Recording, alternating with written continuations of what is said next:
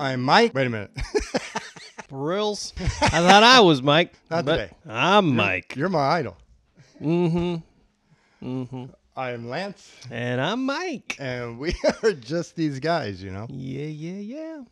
So, Mike, we At it again. at it again. We did uh, the introduction chapter of the book last week. Right. We had talked this morning, and you said you had summarized something into Yeah. kind of a short sentence. Well, after checking out a, a video that I was watching, uh, thinking about, you know, the the 12-2 book and what we were going to be doing here, uh, this whole, well, exercise, this whole uh, opportunity that we have is one that is if I were going to try to break this whole thing down into one very succinct and applicable sentence. That's a big word there. hmm Notice how I couldn't even say it at a normal normal pace.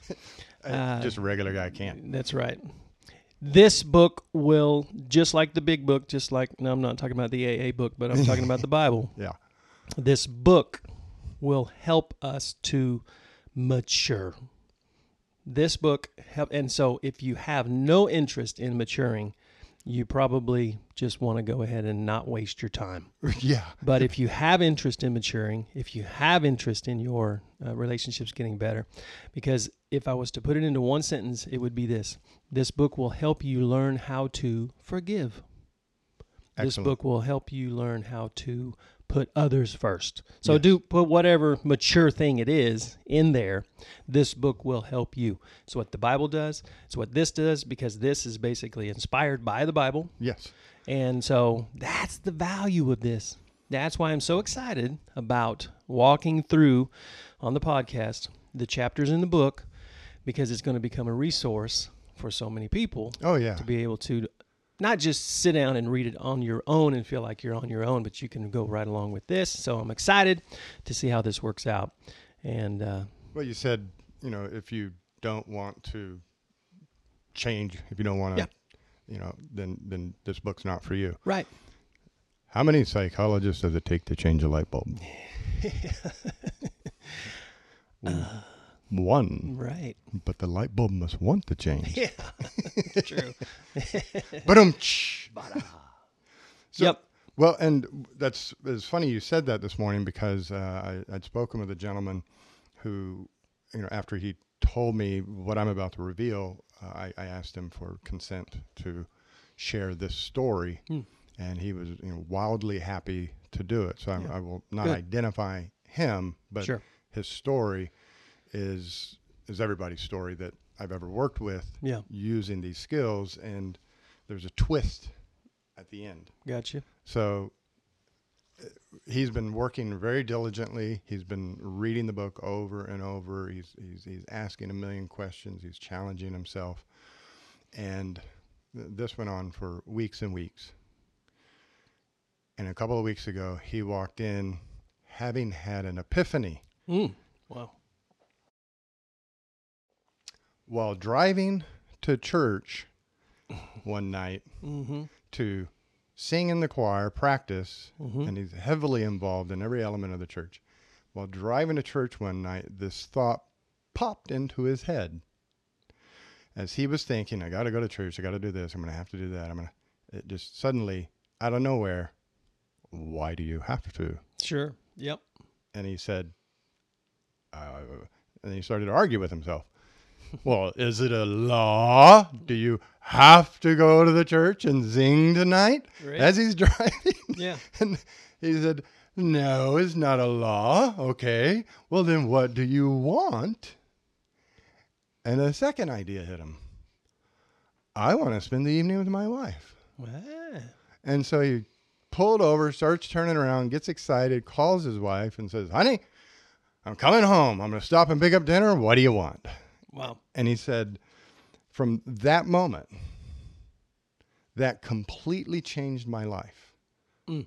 Now, for those who already know what's going on, he just got smacked in the face with fundamental number two should versus want. He was thinking, I have to go, I have to go, I have to go. And then that, that test question rose up who says, You bet. is it a law? Yep. And once it crystallized for him, there are no laws. I don't have to go to the church. Right. Then he was free to think, what do I want? So he was telling me, and then just so excited, I couldn't keep up with my scribbling. He said, Now I decide what I want to do every day based on what I want, what God wants me to do. He leads, I follow. And, and he was so excited and just speaking so rapidly. And he's, he's beginning to make huge changes to his day, to his life. And he said, you know, there was just sudden burst of conviction inside of him. Yeah.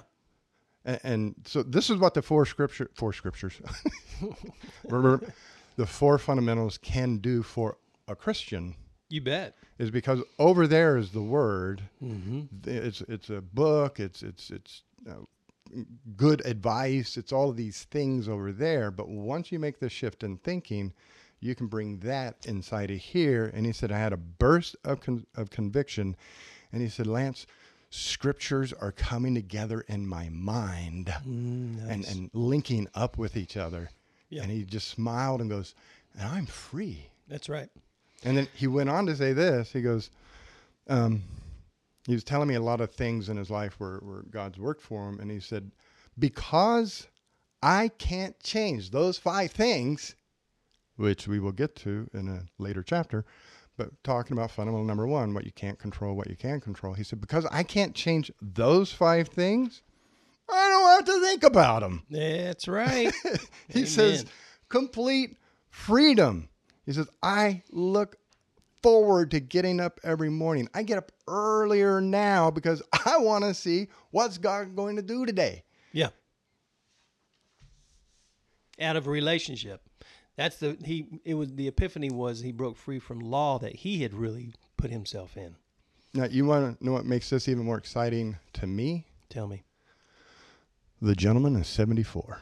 nice. and he is on fire. He's just running and gunning. He's doing more with his day and time than a 25 year old. Mm. And he is more excited about life and where it's going for him Wow. Than, you know, a lot of 20, 30 year olds who are looking forward to, you know, 80 years. He's like, I got 30 years. I got 30 years coming. So Heck yeah. that's, that's a whole career right there. Could be 30 of the best. Yeah. 30 of the best. 30 of the best. Wow. It's awesome. Well, let's just Well, today's take a chapter dive. is cognitive restructuring. Oh boy. Now, uh, if you haven't figured it out yet, I am not going to stand here and read this book to you.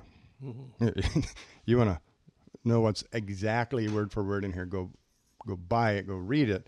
But this is meant to explain, to talk about the concepts in the book, so that after you read a chapter, you can sit back, listen to this, and get a, a better, more fuller understanding of what we're we're talking about when when when you read th- this book. So, cognitive restructuring has to do with uh, literally changing how you think. Yep.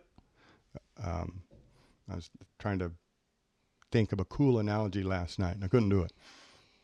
But if you can just focus on the word restructure, Okay.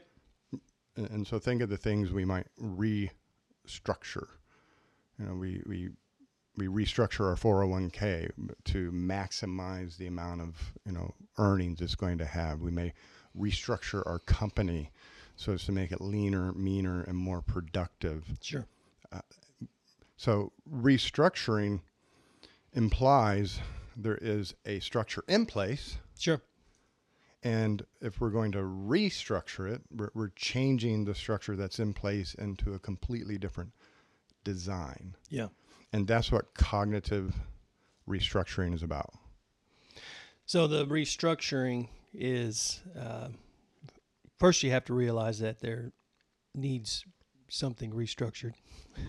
Admit that there is something that needs to be restructured. And so it's realizing No, want you want, no. so help me. Well, and the reason why I say no is is because I I feel most pastors and, and to some degree most psychologists to a large degree are sitting back waiting for the client to realize Okay. there needs to be a change. And I, I, I don't see what's wrong with telling them, Sure. Okay. you know, you're going to hell. you know, the, the reason your life is miserable is because you ain't got Jesus. Sure. Um, you're crazy. The, way you're thinking is making your life miserable. They may not know.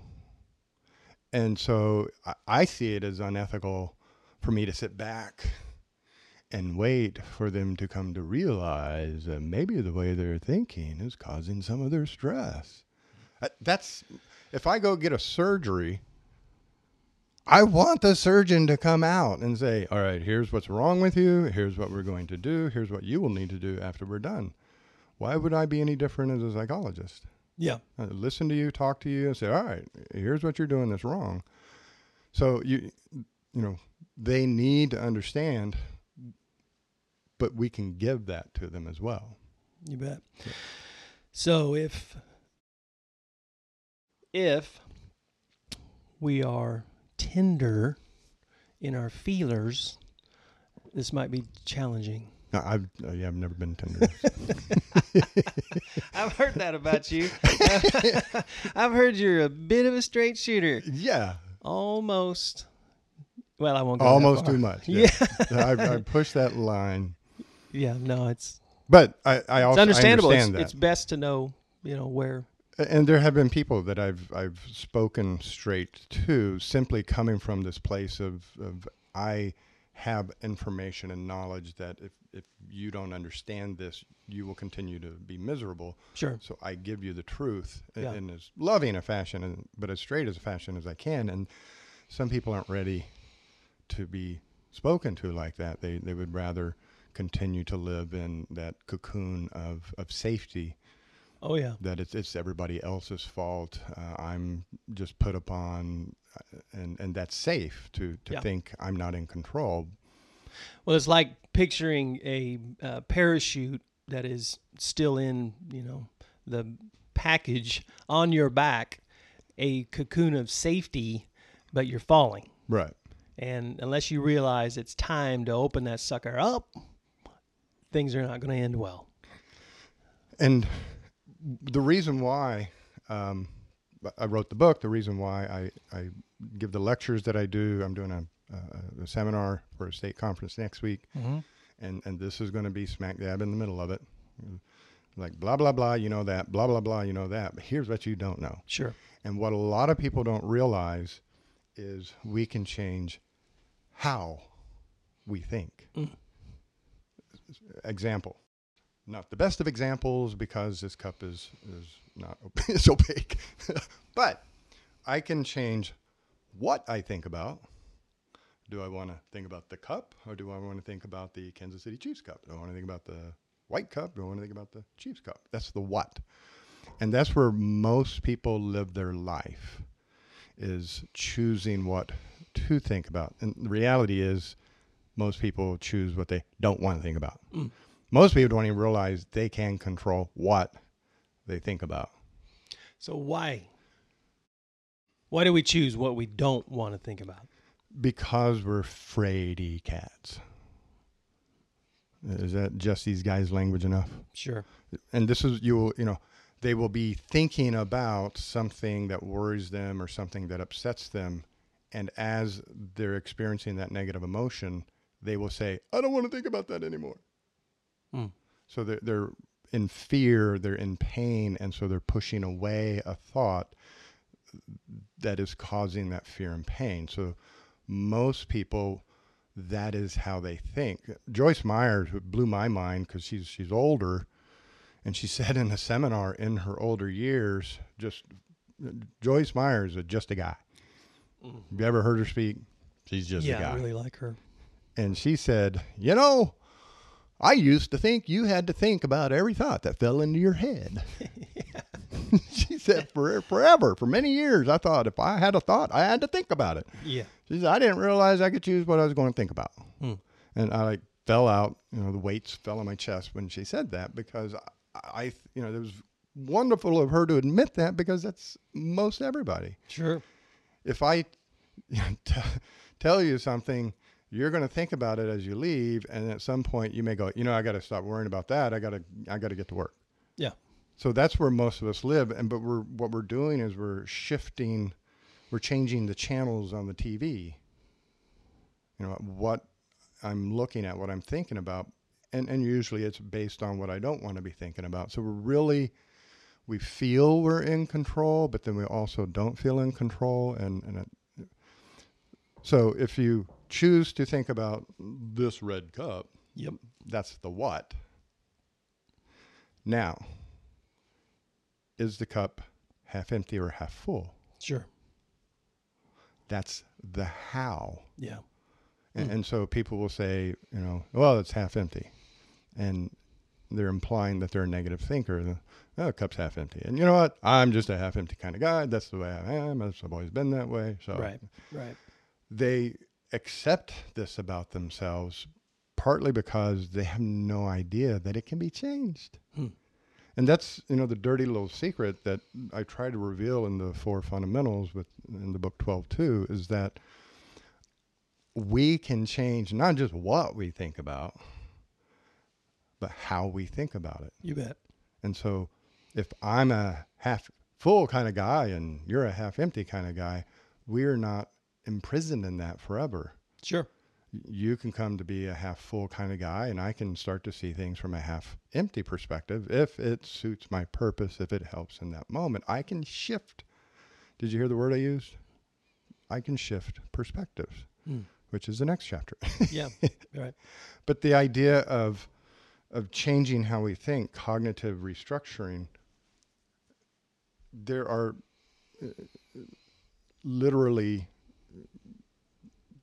systems, there are computer programs essentially running in our mind that we sit back and, and just let them run like we have no control over it. And, and so cognitive restructuring it was developed in the 50s. I think Albert Ellis kicked it off. And in the 60s, it was refined through another other great uh, smart people that I can't remember their name, Mm-hmm. but they uh, kind of the emphasized these these skill techniques. You know, some introspection, thinking about what I think about, Yeah. pulling those things out. Okay. So I'm sitting here and I am definitely the student, definitely the one who is trying to absorb all this, grasp all this, um, you know, with everybody else.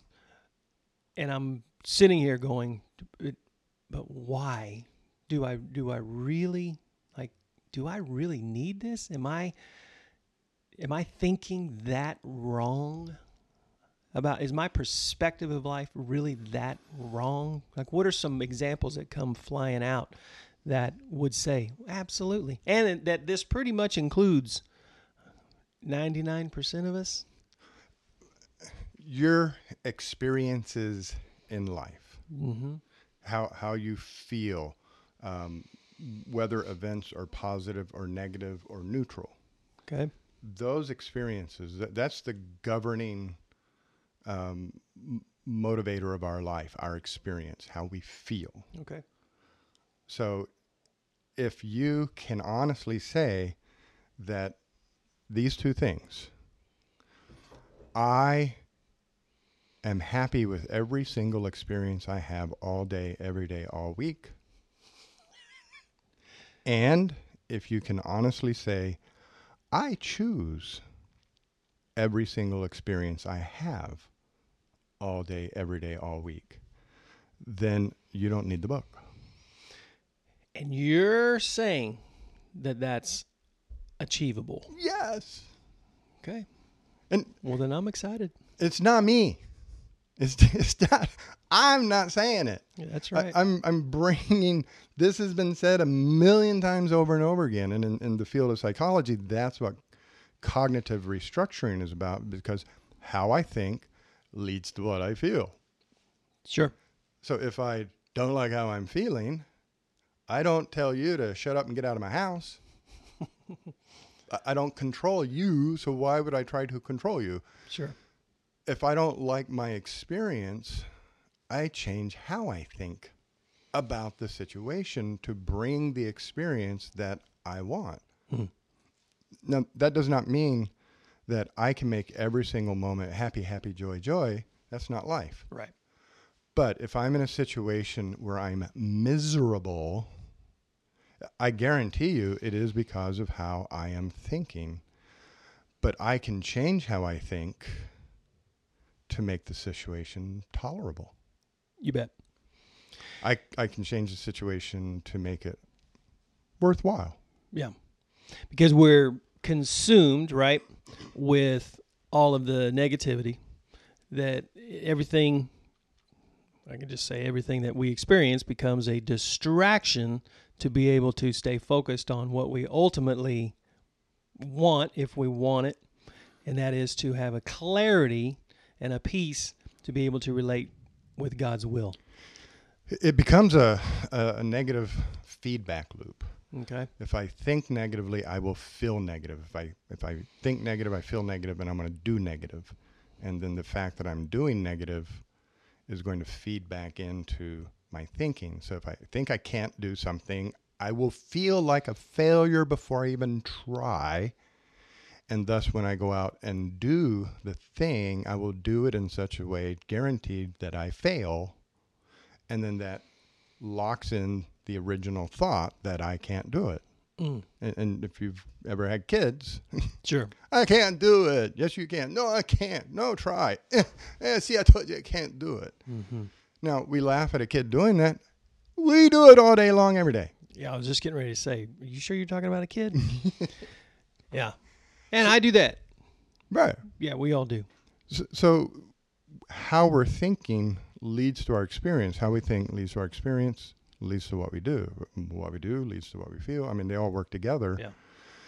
So, how you're thinking, if, if your experiences are not what you want them to be, Yep.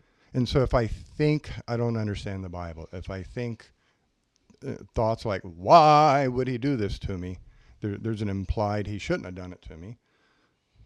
So how I'm thinking is now generating that experience. And, and these thought processes are what drive us away from the church, what drive us away from the Bible, what, what drives us away from having that deeper relationship with Jesus Well, and even our relationships with each other. with each other. Yeah.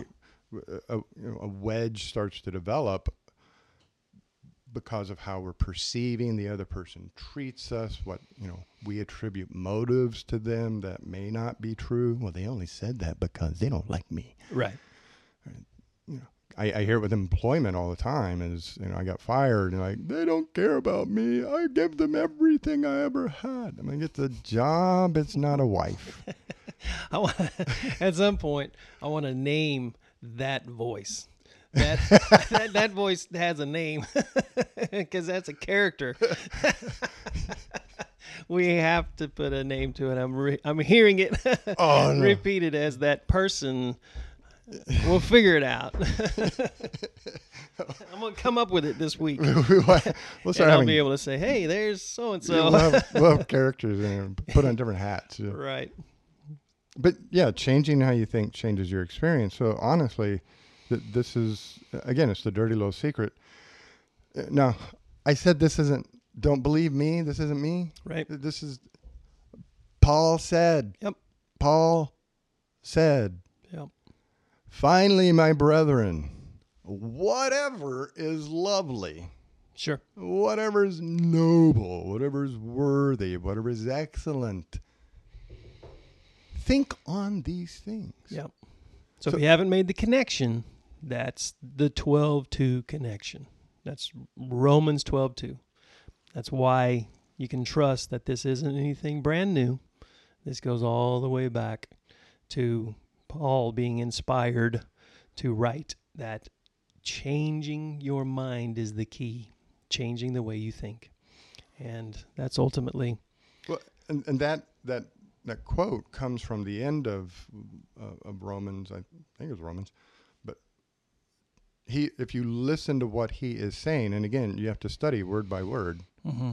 Finally, my brethren, whatever.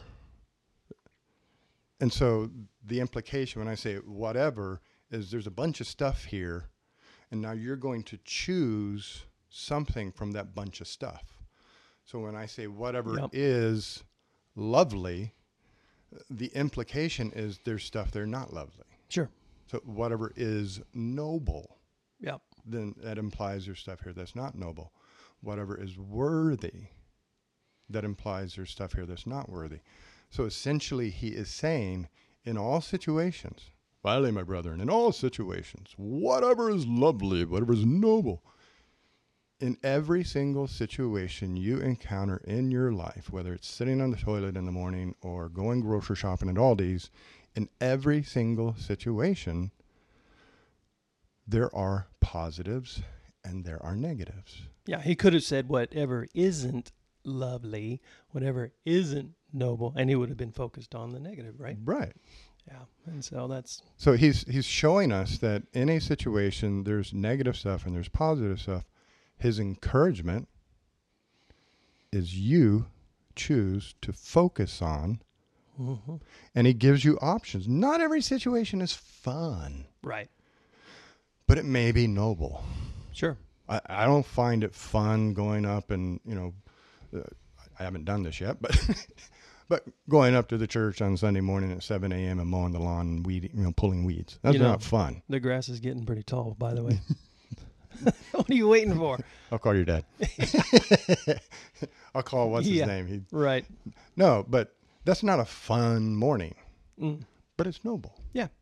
And Yeah. so rather than focusing on the hard work and how much this sucks and nobody cares, I do all this work for everybody and what do they say? They just say thanks. Sure. You know, it's noble. Yeah. This is this is what I can give. I can't give a lot of money, but I can come up and give up my time. Yeah. A So- shift, a change in how we think. Yeah. So a shift for me very recently uh, was that this is just one example, and it's one very good example, by the way, of an opportunity to grow, an opportunity to break away from some of the things that are keeping us stuck in a immaturity that we don't want to admit is there, but if we will just simply admit that it's there, that we can grow in our uh, ability to think in a healthier way, then this is it's just all there for us. It's there for us to experience, and it's all there for us to grow and and have a have a higher quality of life. Which, by the way, is not just for us; is for everybody around us. Yeah. And so that's eh, yeah, I get amped up. I get very excited about this. And that that I yeah the the extension and, and where this book can take somebody and, and with a lot of things that I do I- I'm like I'm a broken record but somebody will come in um, you know with a relationship problem Right. we're going to start with these four things Yeah. you know the Bible says that a man without self-control is like a city whose walls a city's been broken into and walls have been laid bare Right. The heck does that mean? A city back in the day built walls around it to protect itself from outside attack. Yep. And so if the walls are down, Jericho, the city is vulnerable to being attacked by outside forces. Yep. So if you want to be safe, you want your walls up. And so the, the comparison here, the logical shift in thinking is if you feel unsafe in your environment, that means you don't have self control. Mm. If you want to feel safe in any environment, first step, develop self control. You bet. I- watched uh, Robert Downey Jr.'s uh, Sherlock Holmes from 2009 Mm-hmm. the other night, and as, I'm watching it, he's running through this this maze or a castle or something, and he turns the corner, and unexpectedly there's a, a henchman. And instead of panicking and freaking out and running out, he steps back, and he thinks through a plan. Mm. He is focusing on controlling himself. Sure. Okay, here's a challenge. Hmm, how am I going to face this challenge? Let me come up with a plan. Yeah. And then he turns the corner, executes his plan, and keeps going. Yeah. So he is safe, not because he's a badass fighter. He is safe because he is focusing on controlling himself, You bet. deciding how to approach the situation, and then executing that plan. Yep. So I'll take that analogy one step further because in my mind, this is pretty brilliant. That's to be concluded when it comes out of my mouth because you know how the, there's a proverb that says about the fool who keeps his mouth shut and just keeps everybody from understanding how foolish he is. uh, if your if your walls are fortified, there's another layer of protection that you can put in place, and that would be a pack of dogs inside the house. Which, by the way, uh, there, if you know this lady named Tish, she loves to rescue dogs. oh yeah. And Yeah. so, uh, but there is a, another proverb that says, as a dog returns to its vomit, so a fool. Now, this one has always hit me right between the eyes. Talk about sucker punch. As a dog returns to its vomit, so a fool returns to his folly. And when we just simply refuse almost to change the way we think, it's like a fool who thinks he's wise, but he keeps returning to his folly, keeps returning to the crazy. You were talking about crazy, talking about the crazy cycle. It's like crazy train. When you don't have to ride the crazy train, you can get on the gravy train of a life that is controlled by you, controlling what you can control, not controlling what you don't, not even trying. So, Boom. yeah. Boom. Waboom! I I think that's a good place to wrap this up. Okay. Just leave them with that. Can't wait till next week. All right, everybody. Uh, thank you for joining us today. Uh, I am Lance, And I am Mike. and we are just these guys, you know. Have an awesome week. See you next week.